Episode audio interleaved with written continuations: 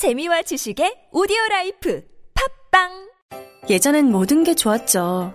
그런데 언제부턴가 골반이 뒤틀리고 허리가 아프고 중요한 건 당신의 자세입니다. 이젠 바디로직을 입고 걸으세요. 바디로직이 당신의 몸을 조율해 줍니다. 매일매일 입고 걷자. 바디로직. 망설이지 마세요. 바디로직의 효과를 못 느끼셨다면 100% 환불해드립니다. 자세한 환불 조건은 홈페이지를 참조하세요. 청개구리가 잘 안다. 청개구리가 잘 안다. 1등 주식 투자 정보 청개구리가 잘 안다. 청개구리가 잘 한다. 청개구리가 잘 한다. 1등 주식 투자 성공률 청개구리가 잘 한다. 다른 생각, 남다른 수익률. 청개구리 투자 클럽. 월디 나 여행 가고 싶은데 좋은 여행사 추천해줘 1대1 맞춤 여행부터 특가 hot deal까지 최적의 조건으로 예약 가능한 월디스 투어를 추천합니다. 월디스 투어 혜택이 뭐야? 여행사 마일리지 추가 적립과 CJ 원포인트 사용 및 적립이 되는 여행사는 월디스 투어가 유일합니다. 오케이 추천 고마워 월디 네이버에서 월디스 투어를 검색해보세요. 문의번호 1644-6633. 월디스 투어 좋은 선택이었어 국민 배우, 국민 가수. 대한민국을 대표하는 것에 붙는 국민. 그래서 국민 적금, 국민 보험은 없어도 국민연금은 있습니다. 안녕하세요. 국민연금공단 이사장 김성주입니다. 대한민국을 대표하는 노후 준비 방법, 국민연금. 내가 낸 것보다 더 많이 받습니다. 국가가 평생 지급을 약속합니다. 국민연금, 노후 준비의 기본입니다. 국민이 주인인 연금, 국민연금.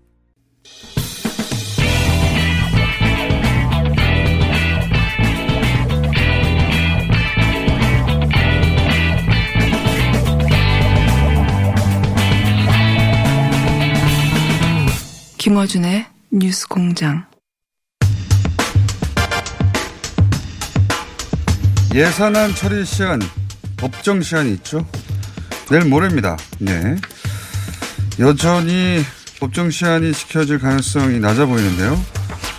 자, 이 문제 한번 짚어보겠습니다. 예산 전문가, 나라살림연구소 정창수 소장님, 어, 최순실 게이트 때 열심히 나오셨다가 1년 이상 잊혀졌다가 오늘 나오셨습니다. 안녕하십니까. 네, 안녕하십니까. 예.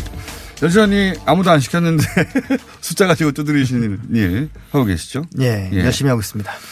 어, 이게 이제 그 예산 문제는 굉장히 중요한 문제인데도 불구하고 너무 전문적인 영역이라 네. 일반인들이 무슨 일이 벌어진지 잘 몰라요. 예. 숫자를 좀 사람들 싫어하셔가지고 무척 싫어하죠. 예. 무척 싫어하는데 어, 좀 쉽게 예. 왜냐하면 이 한두 해 보신 게 아니잖아요. 네, 예. 20년째입니다. 20년째. 중독이죠, 중독. 네. 예. 활자 중독이 있듯이 숫자 중독이신 거죠. 예, 그 숫자로 표- 저 규명, 규명이 안 되면 불안합니다.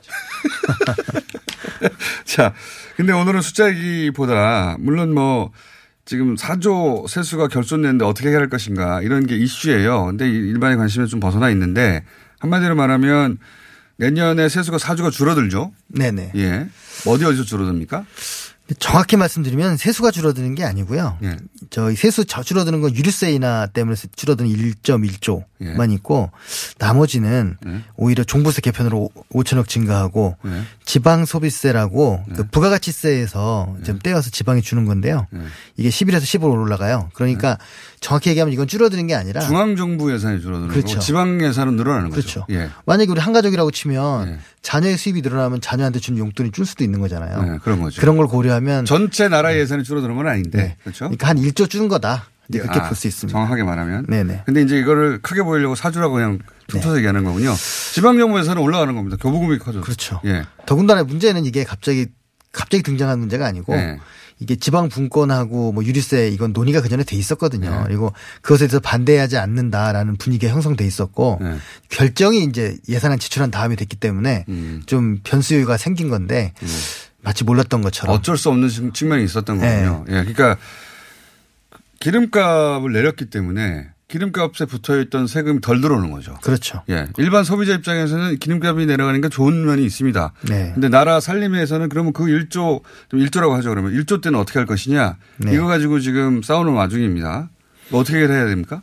우선. 뭐 그래서 마치 몰랐던 것처럼 좀 약간 저 호들갑을 좀저 예. 떠시는 것 같고요. 그러면서 이제 그것 때문에 예산을 수정해서 수정 예. 예산을 내놔라 네. 이제 그렇게 주장을 하고 있는데 사실 이 수정 예산이라는 이 괴롭히기입니까 이거? 네, 그렇죠. 이게 아. 지금까지 두 번밖에 없었어요. 아, 여당 괴롭히기예요 이게? 네. 아. 지금 역사상 IMF 때 하고 아. 2009년 금융위기 때 어. 그땐 상상을 초월할 정도로 많은 돈을 썼기 때문에 그렇죠. 이제 했던 건데 지금은 그런 게 470조 아니니까. 중에 네. 사실상 1조면 아하. 의미 거의. 없죠. 아, 이게 정치적인 쟁- 공방이군요. 그냥. 예, 전문가들도 좀 약간 너무 좀 이 지나친 거 아니냐. 음. 그뭐 예산을 좀, 수- 좀, 좀 약간 감액하고 증액하고 이런 얘기는 할 수 있지만 수정 예산안이라는 건 굉장히 큰. 네. 처음부터 다시 하라는 거 아니에요? 그렇죠. 예. 아. 다시 짜라는 거죠. 예. 그러니까 법정 시한이 얼마 안 남았는데 다시 짜라는 얘기는 이것은 바로 정부 여당이 잘못했기 때문에 이렇게 네. 된 것이다라고 공격하려고 하- 명분으로 삼은 거군요. 그렇죠. 네. 마치 그 너희들은 예산안도 잘 못 짜냐 뭐 이런 공세를 하기 위해서. 음. 일도 못하는. 네. 네. 아 정치 공세군요. 그렇게 사조 세수 결손분이라고 타이틀을 달고 나온 기사의 맥락은 실제는 그런 것이다. 네, 그렇습니다. 아, 그렇군요. 예산 문제가 어려워서 항상 뭐 이게 무슨 말인가? 누가 잘못한 거지? 그냥 보다가 그냥 넘어가 버려요. 모르겠다. 네. 그러고 아, 내용 그런 것이군요. 자, 그러면 이거는 어떻게 된 겁니까? 그 한부모 예산 가지고 네. 그죠? 뭐 16억밖에 안 됩니다, 실제. 짝 60, 전체 61억에서 한 16억인가 그걸 깎자고 하다가 네. 사달이 나버렸어요. 어, 요거를 그 세수, 그러니까 예산 전문가이자 오랜 세월 그걸 지켜본 분으로서 배경을 좀 해설을 해 주세요. 왜 이런 일이 벌어졌는가. 이 정치인들이 예. 예. 결위 위원이 되고 예. 소위원이 되고 하려고 하는 이유는 예. 그 지역구 예산을 따가서 예. 자기가 좀 이제 다음 선거 때 이롭게 하려고 하는 어떻게 따가는 거예요? 그러니까 그 예산안을 이제 뭐 증액안을 예. 내고 예. 또 이제 그 증액을 내서 그걸 관철시키는 거죠. 예. 그랬을 때 예결위 위원이면 굉장히 유리해지고 예. 소위원이 되면 더 이제 그 되는데 근데 예를 들어 자기 동네 돈 다 그런다고 탁 주는 게 아니잖아요. 그- 어떤 식으로 그걸 예. 딜을 하는 거예요? 그래서 이제 그러면 당연히 예산안이 정해져 있으니까 예, 정이 딱 정해져 있는데. 네. 그럼 그 돈을 어디서 갖고 오냐? 그러면 어, 이제 네. 이제 기- 하는 게 주로 이제 그 아킬레스 예산이라고 해서 아킬레스 예산. 예, 정권 쪽에서 정부나 정권에서 그 중요하게 여기는 예산 있잖아요. 아하. 이제 그걸 건드리면 아. 그럼 거기서 그걸 지키려고 아하. 이제 하면서 그래 들어, 들어 어느 정도 타협을 보면서 들어주는 아, 그러니까 거죠. 꼭 관철시키고 싶어 하는 예산이 뭔가 딱 보다가 네. 아, 요거 민감해 하는구나. 네, 그렇습니다. 하고 요거 안 돼. 그러면은 이제 디테이블에서 아, 그러지 말고 그러면 어떻게 해드리면 됩니까? 네, 그렇죠. 그러면 우리 동네 도로 좀 깔아줘. 특히나 그, 그, 저 공격 대상은 예.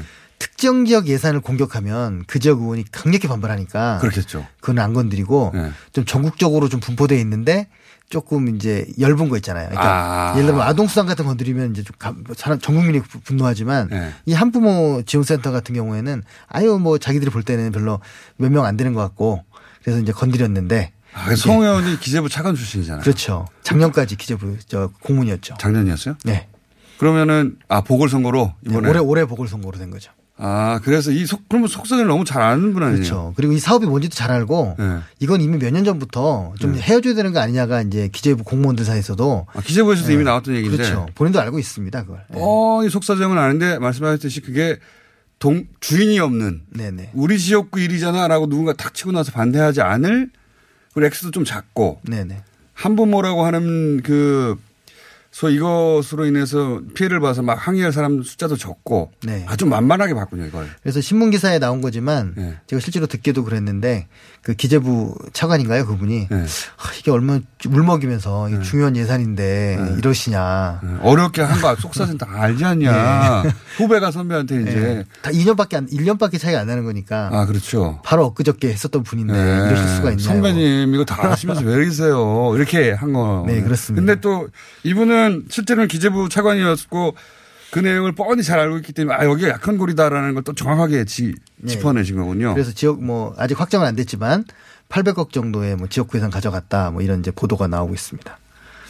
아, 이런 방식으로 보통 지역구원들이 자기 그런 얘기는 많이 나오잖아요. 예, 예, 자기 예산 챙겨갔다. 어떻게 하는지 요- 몰랐는데 이렇게 하는 거군요. 근데 그러다 보니까 근데 이- 이제 이, 이, 이분 같은 경우는 한부모 예산이라고 하는 별로 다른 사람들이 그 분노, 공분을 일으키지 않을 거라고 생각했던 대목에서 이게 지역구 의원도 아니고 숫자도 적은데 뭐 액수도 적은데 요거 조금 했다고 해서 하지만 이 현 정부에서는 반드시 관철시키고 싶어 하는 아킬레스 건이니까 요걸 적당하다고 생각하고 딱 때린 거군요. 그렇죠. 그러니까 뭐이 100대 공약에는 안 들어갔지만 이제 문재인 대통령도 굉장히 저 뭐라 그럴까 공감을 표시를 했었던 이제 그런 네. 거였고 아, 요거 꼭 통과시키려고 하는 거니까 액수는 적어도 요걸 포인트로 잡았을 경우에는 반대, 반대급부로 내 예산을 따오게 좋을 것이다. 네네. 라고 하는 식의 계산이 돌아가지 않았겠나. 실제로 가져갔고 800억. 그렇습니다. 그런데 이게 대중의 공분을 사버린 옛날에 본인- 옛날하고 많이 바뀐 거죠 사람들이. 그러니까요. 옛날에는 그런가 보다 하고 넘어갔겠지만 예. 요즘은 좀 공분 같은 게 좀 이제 공감대가 많이 형성돼 있기 때문에 이게 이제 경제적 정의나 혹은 뭐 소위 약자에 대한 예산에 대해서 이제 민감하거든요. 네. 예전에는 그게 나하고 상관없다고 생각했다가 바뀌었어요, 사회 분위기가. 네. 실제로. 근데 그 사회 분위기가 바뀐 걸 감안하지 않고 과거에 기재부에서 쭉 쌓아왔던 그런 전문 노하우를 가지고 공- 공략했는데 당한 만큼 좀쓴 건데. 아, 본인이 기재부에 있을 때 거꾸로 당했겠군요. 그렇죠. 재작년 예산은 총괄했던 거잖아요. 아, 그렇죠. 재작년. 재작년 말에는 총괄했고 작년까지 본인이 정치권에서 쭉 당해왔고 보아왔던 욕해왔던 네. 저것도 저렇게 해가지고 예산 뽑아가는 거 봐라를 본인이 이번에는 조용히 스텔스 모드로 요거는 문제가 되지 않는 예산이라고 전문, 전문 지식을 총동원하여 특정해서 딱 집었는데 네. 그게 잘못 집은 아 그래서 사단이 난 거군요 이게. 네, 대체적으로 의원들은 남들 도로 예산이나 뭐 철도나 무슨 학교 이런 거 건드리지 않습니다. 그런데 이제 쭉 퍼져 있는 거. 어. 그래서 이번에도 일자리하고 남북 관계 예산을 계속 집중 공격하고 있는 거죠. 아, 그게 물론, 물론 현 정부의 핵심 사업이어서도 있지만 예산의 속성 자체가 그게 만약에 SOC 예산이었다면 그렇게 안 건드렸을 그렇죠. 것이다. 왜냐하면 각각 거쳐가는 동네마다 그 지역구 의원들이 뭐라고 할 거니까. 뭐 예를 들면 뭐 저 경상도에 무슨 철도 하나 놓겠다. 그럼 그거 네. 맞겠습니까? 절대 안 막죠. 그렇게 돌아가는 거군요. 네. 그런데 이번에 예를 들어서 어, 일자리, 일자리가 특정해서 어느 동네에 뭐 얼마 하겠다 이게 아니니까. 그렇죠. 어, 그리고 남북 관계 이건 북쪽에서 돈을 쓸 거니까. 북쪽에서 투표도 안 하니까. 북쪽에서 투표도 안 하니까 이런 면에서 쉽게 건들 수 있는 아 그렇죠. 완전히 이해가 돼버리네요. 그래서 저는 저 국민들이 예. 이제는 지역구적인 사고방식을 좀 벗어나셔서 전국구적인 사고방식을 가지셔야 된다. 근데 사실은 지역구민들이요 우리 동네에 어떤 국회의원이 도로를 확 넓혀주었어 한다고 그 사람 다시 찍지 않아요. 네, 그렇죠. 그거는 의원들의 착각인데 예전에 그랬을지 몰라도 요즘은 그렇지 않습니다. 그 저희가 최근에 논문 나온 것 중에 뭐가 있냐면 쪽지 예산 가져간 것이 다, 다 어디 갔냐. 네. 그랬을 때70% 정도가 쪽지 예산이라는 게 바로 이런 겁니까? 밀어넣은 거야. 중간에 밀어넣은 그러니까 것들. 예산안이 쭉 나왔는데 이런 협상 그럼 뒤- 그 공식적으로 기록되는 테이블 안에 뒤에서 할 거 아니에요. 근데 이제 기록은 되기는 해요. 막판에. 근데 정부 예산 안에 없던 거. 어, 없던 거. 네. 이, 이 협상은 그러면 뒤에서 이루어집니까? 이런. 아니, 저 소위원회까지는 기록이 남습니다. 그래서 우리가 알게 된 거죠. 음. 이제 그 15명의 소위원회가 지금 회의를 하고 있는데 네. 거기서 지금 나온 얘기였어요. 아니, 그, 그 소장님은 네. 뒤 테이블에서 일어난 아. 일을 본 적도 있어요? 많이 보고는 있습니다. 그럴 때 어떤 식으로 딜을 합니까? 특, 의원을 특정하지 마시고 일반 돈으로 얘기해 주시면. 표를 갖다 놓고 네. 등, 이제 서로 야- 서로 당들이 가지고 있는 중요하게 생각하는 사업의 목록을 갖다 놓고 네. 몇 번까지 할 거냐 서로 이제 네. 그런 솔직히 이제 거래도 좀 있어요. 그래서 음. 왜냐하면 너무 항목이 많으니까 도대체 네. 어디까지는 반드시 지킬 것이며 어디까지는 그럼 양보할 수 있냐 이걸 가지고. 네, 그렇죠. 근데 그 사이에 개인의 지역구 예산을 어떤 식으로 따내는 거예요 그러면 쭉 하다가 그러니까 이제 자기가 이제 이- 그 중간에 예결위 회의를 하거나 할때 말을 해놓으면 일단 리스트에 올라가거든요. 예. 그러면 이제 쪽지는 아니, 이제 넓은 의미에서 쪽지긴 하지만 예. 이제 좁은 의미에서 쪽지는 아닌데 예. 그걸 놓고 이제 그 일, 일 들어서 10억이라도 올려놨잖아요. 예. 그럼 그 비공개 회의에서 내가 100억으로 늘려도 그냥 동의만 되면 아. 넘어가는 겁니다. 공식적인 회의에서는 액수를 작게 해서 올려놓고 자기 관련 예산을 살짝 밀어놓고 살짝 밀어놓고 공식적인 걸로 해놓고 뒤에 가가지고 그럼 알았어 그 받아줄 테니 그러면 요거 100으로 올려줘. 네네. 그래서 예전에 그 4년 전인가요? 지금 지금은 이제 거의 잊혀진 분이긴 한데 국- 현직 국회의원이지만 예. 그분이 자기 지역에 그 전철역 하나를 예. 슬그머니 집어넣어가지고 2천억 정도 그 뒤늦게 그거를 이제 딱 도장 찍으려고 할 때 그걸 발견을 해가지고 예. 저그 파행 뭐 며칠 동안 파행되고 뭐 그런 일도 있었습니다. 아, 그- 그런 식으로 몰래 스물스물 집어넣다가 다른 의원들은 모르고 있다가 네. 그러니까 상대편 의원도 몰랐던 거죠. 음. 이게 뭐 이게 뭔 말이지? 하고서 이제 몰랐던 너무 정신이 없으니까. 네, 너무 많은 항목을 다루니까. 네. 근데 그분은 조용히 집어넣었다 성공했다고 생각했는데 도장 찍히면 돈 나가야 되는 거니까 그렇죠. 예산은. 근데 오 이게 뭐야? 2천억이나 그래서 딱 이제 난리가 난 거죠. 아, 이제 적발된 적이 있어요. 그래서 예, 적발돼 가지고 예. 저, 저 이게 나중에 이제 그 현- 직전에 그분 현역입니까 아직도? 지금 현역입니다. 그 지난번 정권에서 아주 예. 주요한 한 톱2 정도에 들었던 이제 분입니다. 누군지 알 것 같아요. 아, 그 마지막 순간에 적발되기도 하는군요. 그러니까 그래서 마지막 순간까지 긴장을 놓치지 말아야 되고 예. 그래서 국회의원들의 역할이 큰 것 같아요. 자, 이 법정 시한을 법정이니까요. 지켜야 되는데 민주당이 야당 시절에는 어땠죠? 이게 2014년부터 국회 선진화법이 이제 좀 그쵸. 됐는데 14, 15, 16년에는 예. 법정 시한을 지켰습니다. 아, 그러냐면- 야당일 때 지켰어요? 예. 왜냐하면 법정 시한을 안 지키면 자동 부의가 돼요. 예. 자동으로 일- 올라가는 거죠. 일일날 올라가서 이일날 의결이 돼야 돼요. 예. 그런데 그게 이제 안 되려면 예. 여야 협의가 돼야 돼요. 근데 협의를 안 해준 거죠. 그래서 자유한국당이 여, 여당일 때는 협의를 새누리당 시절에는 네. 민주당 쪽에서 태클이 있어도 네. 어차피 어, 협의를 안 해주니까 시한을 딱 지켰는데 네. 3년 연속으로. 예. 근데 그럼 작, 작년부터는 자유한국당이 야당이 된 다음부터 안 지켜져요? 안 지켜졌죠. 그러니까 이게 어떤 문제가 발생하냐면 네. 협의를 안 해주잖아요. 네. 그럼 그 전에 막 좀 깎고 뭐 이런, 이런 게 늘리고 이런 게 있었을 거 아닙니까? 네. 그게 다 모두 무산되고 원안으로 올라오는 거 네, 아니에요? 원안으로 들어갑니다. 그래서 그 그러면 완전 억울하잖아요. 네. 이게 할 수 없이 울며 겨자 먹기로 야당이 구- 굴복하는 건데 그건 민주당 시절에는 그렇게 했는데 네. 자유한국당은 왜 이렇게 배짱을 튀기는 거죠? 뭐 이렇게 법에 대한 그 큰 집착이 없으신 것 같습니다. 법에 대한 집착이. 그리고 또 야, 저 물러서 여- 민주당이 물러서 만약 민주당이 허- 협의를 안 해주면 예. 똑같은 현상이 발생하는데 그렇죠. 근데 또 그걸 협의를 해주니까 어. 그러니까 이제 6일 작년 6일 날 통과됐거든요. 원래 당이 가진 문화하고도 관련이 있는 것 같아요. 예, 좀 집요하 집요하고 악착 같고 이런 게 있어야 되는데 예. 그걸 못 하는 것 같아요. 이익에 관한은 집요하고 악착 같이 관철시키는 네. 어, 되는 보수 진영이 더 치열하죠. 네. 그 대목은. 사실은 그게 그뭐꼭 야당이 요구를 안 들어주고 이런 뿐만 아니라 여당이 원하는 것도 좀 여러 가지 할 수가 있을 텐데 네. 이제 그런 면에서 거래 내진 딜 협상 이게 너무 약한다는 느낌입니다. 이게 이익을 놓고 거래하는 데는 원래 전 세계적으로 보수가 훨씬 유능합니다. 좋은 말로 유능하고 좀 나쁜 말로 집요하고 악착 같아요. 예, 그런 것 같습니다. 예. 좀 뭐 정당성 이런 걸 중요하게 여기는 분들은 좀 약할 수밖에 없죠. 명분과 정당성 이런 거를 따지다 보면 어쩔 수 없다 시간을 지켜야 된다 하고 끌려가는데 네. 그게 어길 수도 있지. 이익이 더 중요한 것이지. 이럴 경우에는 예. 장단이 있어요. 어떨 때는 그 이익을 예를 들어서 다른 나라와 다툴 때는 그 대사가 필요하잖아요. 그렇죠. 예. 좋은 정책을 저꼭 진짜 관철시킬 땐 필요하죠. 그럴, 그럴 때 그게 쓰여졌는지는 모르겠습니다.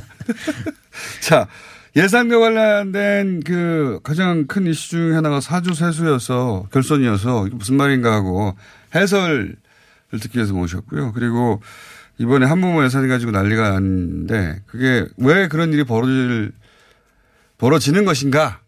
이건 들켰을 뿐이죠. 네, 그렇죠. 예. 저도 이제 세심히 이번에 좀 살펴보면 이런 건이 제골 때는 한 10건 이상 있을 것 같습니다. 최소. 그래요? 꼭 10건 정도 쭉 다 찾아내셔 가지고 다음 시간에 한 번 더 나누세요. 알겠습니다. 그리고 그때는 실명 거론하는 것으로. 네. 톱투도 말씀드리겠습니다. 2천억 몰래 넣었다가 들킨 사람? 예. 자, 오늘 여기까지 하겠습니다. 나라살림연구소 정창수 소장이었습니다. 감사합니다. 네, 감사합니다.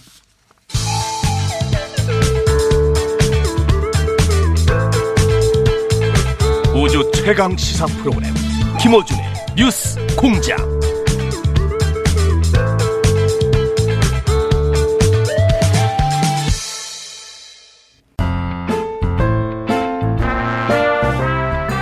안녕하세요. 모자 요원 헨리입니다.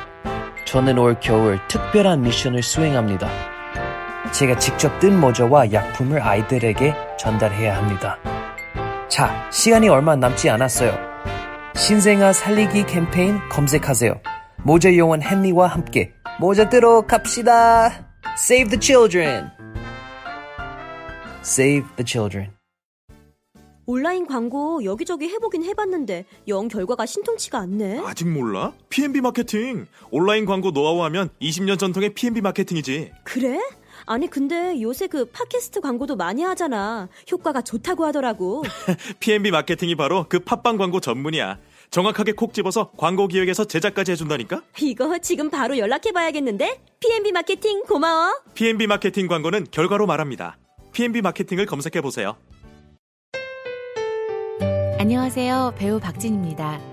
추운 날씨만큼 난방비 걱정도 많이 되시죠? 제가 난방비 아끼는 꿀팁 하나 알려드릴까요? 그건 바로 보일러를 열효율 높은 친환경 보일러로 바꾸는 거예요. 열효율 높은 친환경 보일러는 연간 13만원 정도 난방비를 절약해주고 최대 5만원의 서울시 에코마일리지도 받을 수 있대요. 거기다 미세먼지와 온실가스 배출을 10분의 1로 확 줄일 수 있다니. 우리 집 보일러, 열효율 높은 친환경 보일러로 바꿀 만하죠? 아참, 12월까지 교체하면 10만원 할인, 12개월 무이자 할부. 아시죠? 자세한 내용은 120 다산 콜센터로 문의하세요. 이 캠페인은 서울특별시와 함께합니다.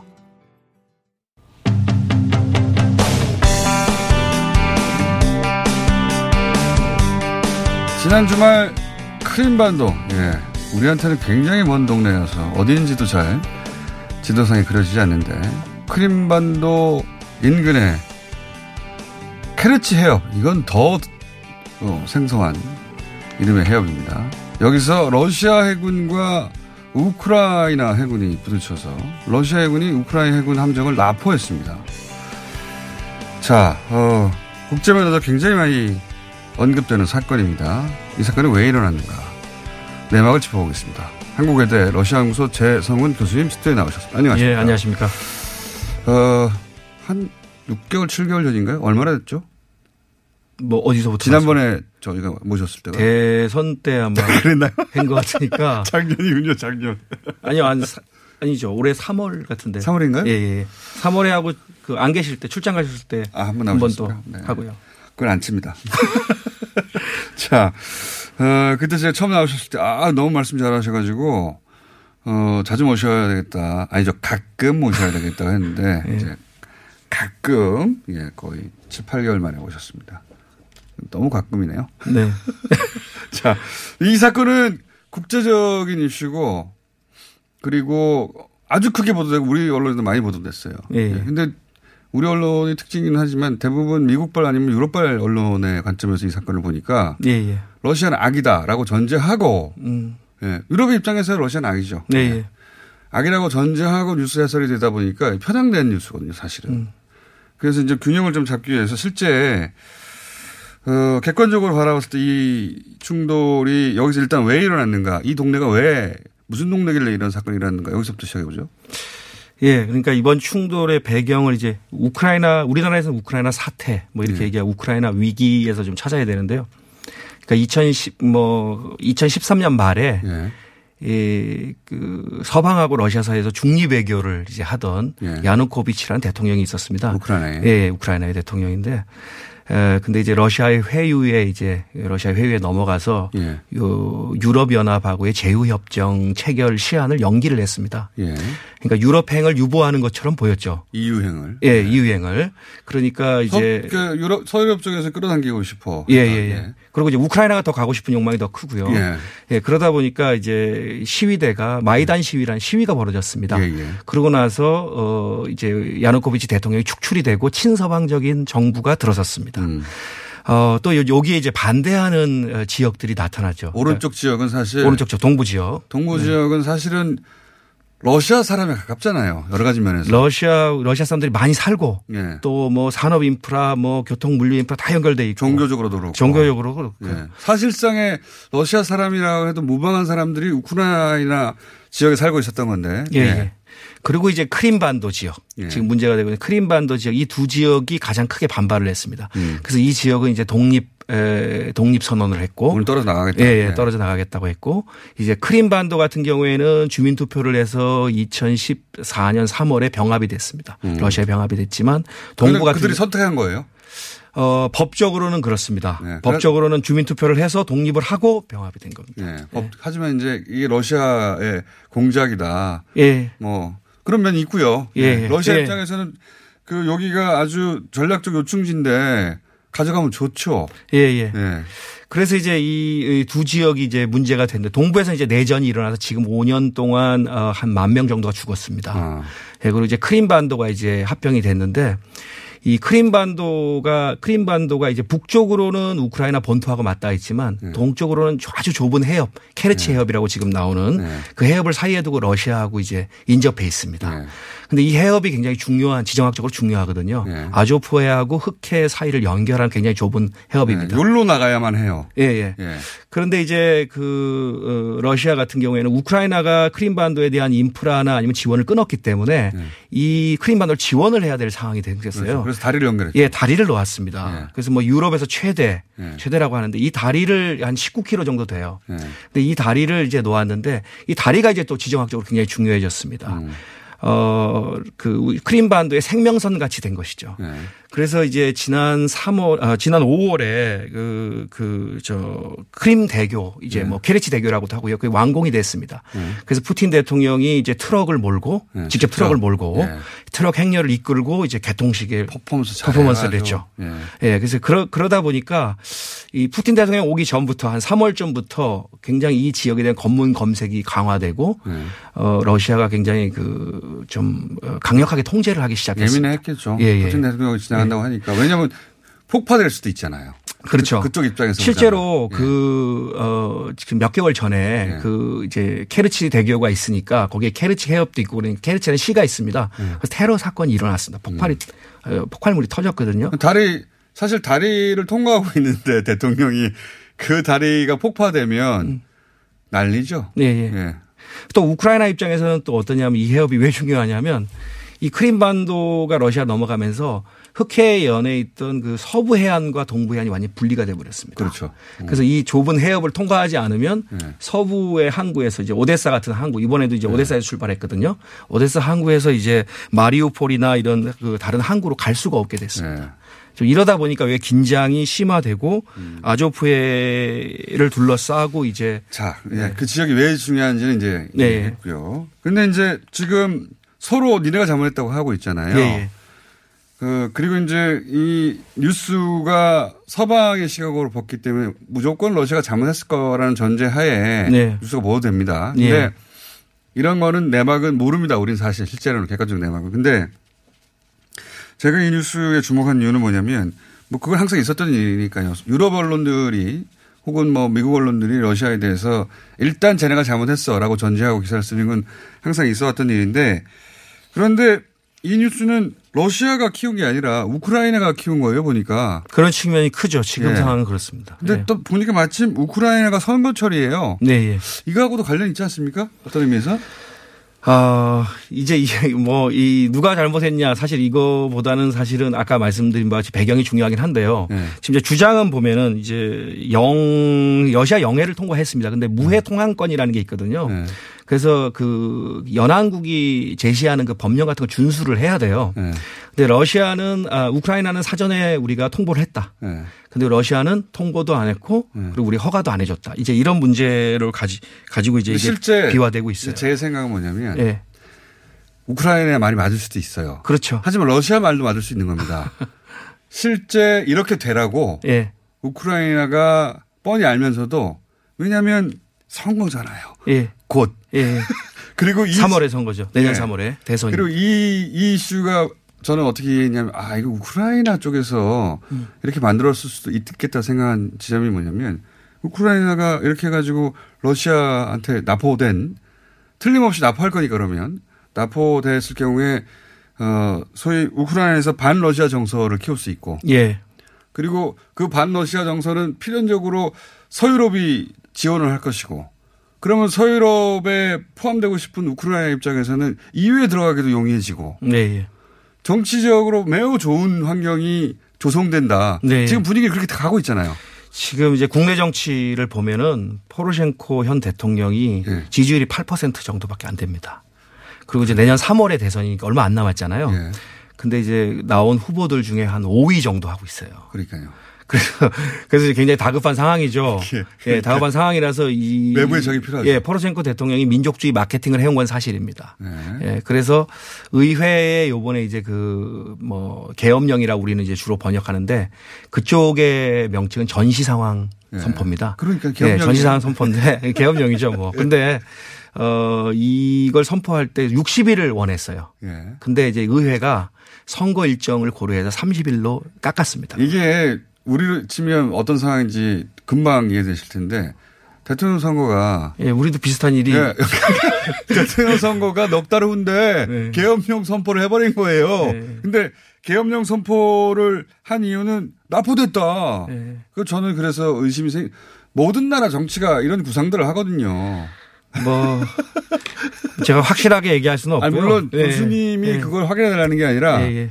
이게 우리나라에서 보도되는 것만의 측면은 너무 표면적으로 보는 게 아니냐 이거죠. 네, 예. 그러 우리가 이제 그런 측면도 좀 봐야 될 것 같아요. 지금은 이제 우크라이나에서 그런 정치적인 이유가 개입됐을 가능성이 높다라고 하는 게 이제 러시아에서 러시아 현지 전문가들 아, 주로 그래요? 주장하는 겁니다. 아. 그런 정치적인 고려 때문에 우크라이나가 의도적으로 도발을 했다. 그럴 가능성을 배제할 수 없다. 예. 근데 또 이제 러시아의 그 자유주의자, 뭐 반정부 세력, 또 이제 우크라이나 저- 우크라이나 현지 전문가들은 또 뭐라고 주장하느냐면 푸틴이 이 사건을로 정치적인 이득을 얻기 위해서 그뭐 이제 기획을 했다 이렇게 또 주장하기도 합니다. 그 푸틴의 최근에 이제 지지율이 조금 하락했거든요. 네. 이제 그런 측면에서 이제 양- 접근하기도 합니다. 그런 측면에서 예, 해석하는군요. 그러니까 물론 양쪽 중에 누가 맞는지는 모르겠고 음. 양쪽 말이 각각 맞을 가능성이 각각 존재하는데 근데 우크라이나가 어, 의도했을 가능성도 네. 배제할 수 없는 대목이라고 저는 생각해요. 보자마자 뉴스로 이건 얘네들 너무 좀 냄새가 나는데 근데 그런 보도가 너무 없어서 해설 한번 들어보고 제가 또 대사관에서 항의가 들어올까 봐. 그래서 제가, 저, 제가 또 러시아를 주로 연구하기 때문에 또 네. 제가 너무 또 여기 친러시아적 예. 러시아 입장만 너무 아니, 대변하면 근데 또안 되기 때문에. 교수님이 말씀하신 게 아니고 제가 그렇게 생각했다는 거죠. 네. 그렇죠. 예. 예. 저는 뉴스를 보자마자 그 생각했어요. 예, 예. 아니 선거 야 선거 직전에 무슨 계엄령이야 이거 이상한데 이게. 예. 근데 그런 뉴스가 하나도 없어서 예, 야 이거 너무 껍, 껍데기 뉴스다 싶어서 제가 모신 거고요. 자 그러면 유럽은 어떻습니까? 이 상황에 대해서. 그러니까 유럽에서 유럽이나 이제 미국 서유럽 말하는 뭐, 거구나. 뭐 서유럽이나 이제 미국 같은 경우에는 일단 분쟁의 이제 양측이 이제 자제를 좀 요청을 하고 예, 뭐 조용해라. 기본적인 거 아닙니까? 예, 예. 기본적인 거 그렇게 요청하고 러시아가 이제 군사력을 무력을 어쨌든 무력을 사용했다는 예. 점에 대해서 이제 비, 비판을 하고요. 예. 그리고 또 이제 중요한 게 우크라이나의 영토적 통합성에 대해서 강조를 많이 합니다. 영토적 통합성. 예, 이 얘기를 하는 이유는 뭐냐면 네. 굉장히 원론적으로 이렇게 접근하고 있다는 뜻이에요. 아. 그러니까 크림반도를 가져 크림반도를 병합한 것 자체가 문제야로 예. 하는 거죠. 그더 근본으로 거슬러 예, 올라. 근데 이제 러시아를 탓하는 예, 거죠. 네. 근데 이 사건만 보면은 사실 러시아 영해를 지나간 거기 때문에 예, 크림반도를 병합한 거하고는 큰 상관은 없어요. 예. 하지만 이제 크림반도를 병합하면서 그 지역에서 긴장이 높아졌기 때문에 네. 이 말도 틀린 말은 아닙니다. 그러니까 서구 입장에서는 러시아 그러니까 서유럽은 러시아에 대해서 경계심과 공포심을 가지는 게 너무 당연합니다. 네. 전쟁도 치렀고 예, 그리고 오랜 갈등의 역사가 있지 않습니까? 예, 예. 러시아를 어떻게 상대할 건지를 두고 유럽 안에서 막 합종 연행도 있었고 그렇지 그렇죠. 않습니까? 그렇죠. 예. 그렇죠. 그래서 저는 서부 어, 서유럽의 시각이 잘못됐다는 게 아니라 음. 서유럽도 가진 편향이 있다. 이 말을 하고 싶은 네, 거죠. 예. 그래서 근데 서유럽이 이 상황에서 뭐 미국도 이 상황에서 딱히 이 취할 수 있는 방법이 뭐. 많지 않아요. 음. 왜냐하면 이미 미국 같은 경우에는 할 수 있는 제재들을 많이 했고요. 예. 어, 유럽 같은 경우에도 이제 의견, 회원국들 간의 의견이 좀 갈릴 거예요. 그래서 음. 어, 추가적인 제재를 하지 않기로 했다는 그 이렇게 입장을 정리한 걸로 알고 있어요. 유럽 같은 유럽 연합 음. 같은 경우에는. 근데 미국에서는 이제 보수파들이 이제 전통적인 보수파들이 있습니다. 이 러시아를 보- 때려야 된다고. 예. 예. 이 보수파들은 또 이제 강력한 또 제재를 요구하겠죠. 예. 그래서 러시아하고 우크라이나 가 G20에서 만나기로 했는데 그건 어떻게 됐나요? 예? 잘, 잘못 들었어요. G20에서 그래서 러시아 러시아하고 미국하고. 아, 미국하고 아, 미국하고. 아, 취소됐어요? 예, 취소됐습니다. 오늘 새벽에 이제 저 아, 이런 얘기 나올까 보래 했나? 오늘 새벽에 이제 그 한국 시간이죠. 이제 속보가 들어왔더라고요. 알겠습니다. 네. 자, 이 사안이 굉장히 국제면에서 큰 뉴스로 취급되고 있고 그리고 어, 저, 정확한 해설이 필요한데 한쪽 면의 해설만 있어서 예. 균형을 잡는 의미에서 한번 짚어봤고요. 이, 이해하고 나면 이 사안이 좀 달리 보이거든요. 예, 예. 예. 그리고 유, 러시아 쪽 측면에서 보자면 나토가 오른쪽으로 계속 올려고 하잖아요. 예. 네. 그 러시아가 느끼는 서유럽에 대한 또 공포- 러시아도 공포심이 있죠. 그렇죠. 예. 그래서 제가 이제 이런 이 우크라이나 아까 이제 이 그 케르체협의 이 사건을 배경을 우크라이나 위기에서 찾았지 않습니까? 예. 근데 이 우크라이나 위기의 또 본질은 뭐냐면 사실은 러시아와 서방 또 더 크게 보면은 러시아와 미국과의 갈등에 있습니다, 사실. 음. 그러니까 러시아, 그러니까 미국의 이 보수파들은 뭘 가지고 있느냐면 얄타 트라우마를 가지고 있습니다. 알타. 예, 이게 뭐냐면 이제 45년 2월에 얄타에서 너무 많은 양보를 소련에게 했기 때문에 냉전이 시작됐다. 이렇게 이제 보는 시각이고 러시아는 또 반대로 몰타 트라우마가 있습니다. 이건 몰타 트라우마는 제가 만들어낸 말이거든요. 라임을 맞추기 위해서.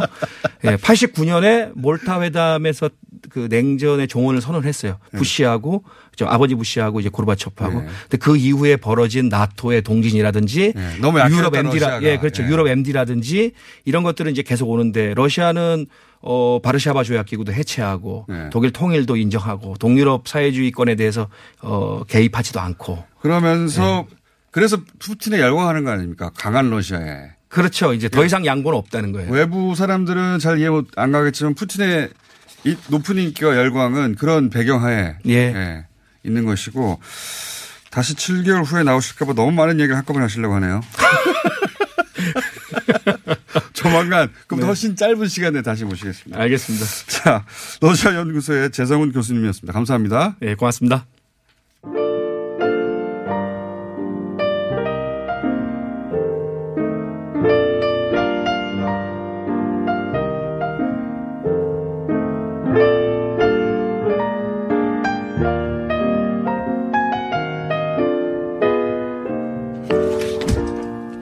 자, 불친절한 AS. 어, 최대한 황교익 선생님의 시간을 줄여야 되기 때문에 길게 하겠습니다. 예. 우상호 의원 인기가 굉장히 나날이 높아집니다. 재미없는 사람인 줄 알았는데 사과드립니다. 이런 문자 많이 오고 있어요. 예. 아, 그리고 또 이제 택시 기사들, 대- 기사님들, 버스 기사님들, 예, 문제 많이 옵니다. 예, 동탄, 어, 이신도시에서 서울역 가는 M4137번, 5305번, 어, 아, 신고군요, 이건. 예. 라디오 켰는데 다른 방송 나옵니다. 좋습니다. 이런 신고해 주세요, 신고. 예. 듣고 있다는 거는 너무 당연한 것이고요. 예, 1등 방송이니까 다 들으셔야죠. 근데 가끔 안 들으시는 분들 신고해 주시기 바랍니다. 여기까지 하겠습니다.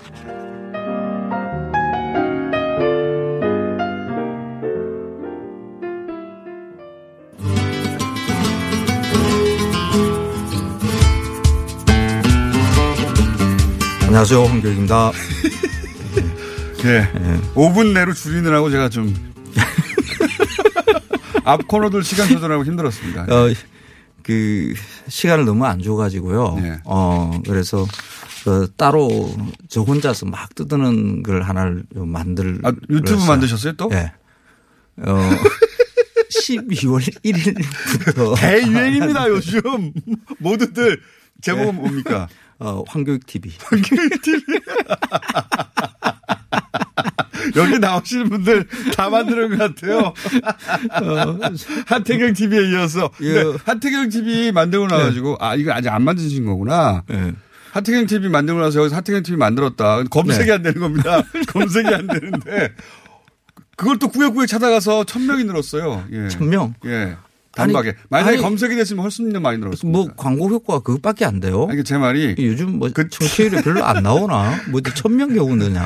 한 만 명 들어야 뭐 20분 안에 천 명 됐는데 만 명 될 수 있었어요. 아 그래요? 근데 검색이 안 돼가지고 검색이 안 돼서 그 천 명을 어떻게 찾았나 모르겠어. 끈질기 분들이에요. 어, 아주. 12월 1일부터입니다. 많이 들어와서. 아, 12월 1일부터. 네, 네. 뭐 합니까, 여기서? 지금 이거 못다한 이거. 못다한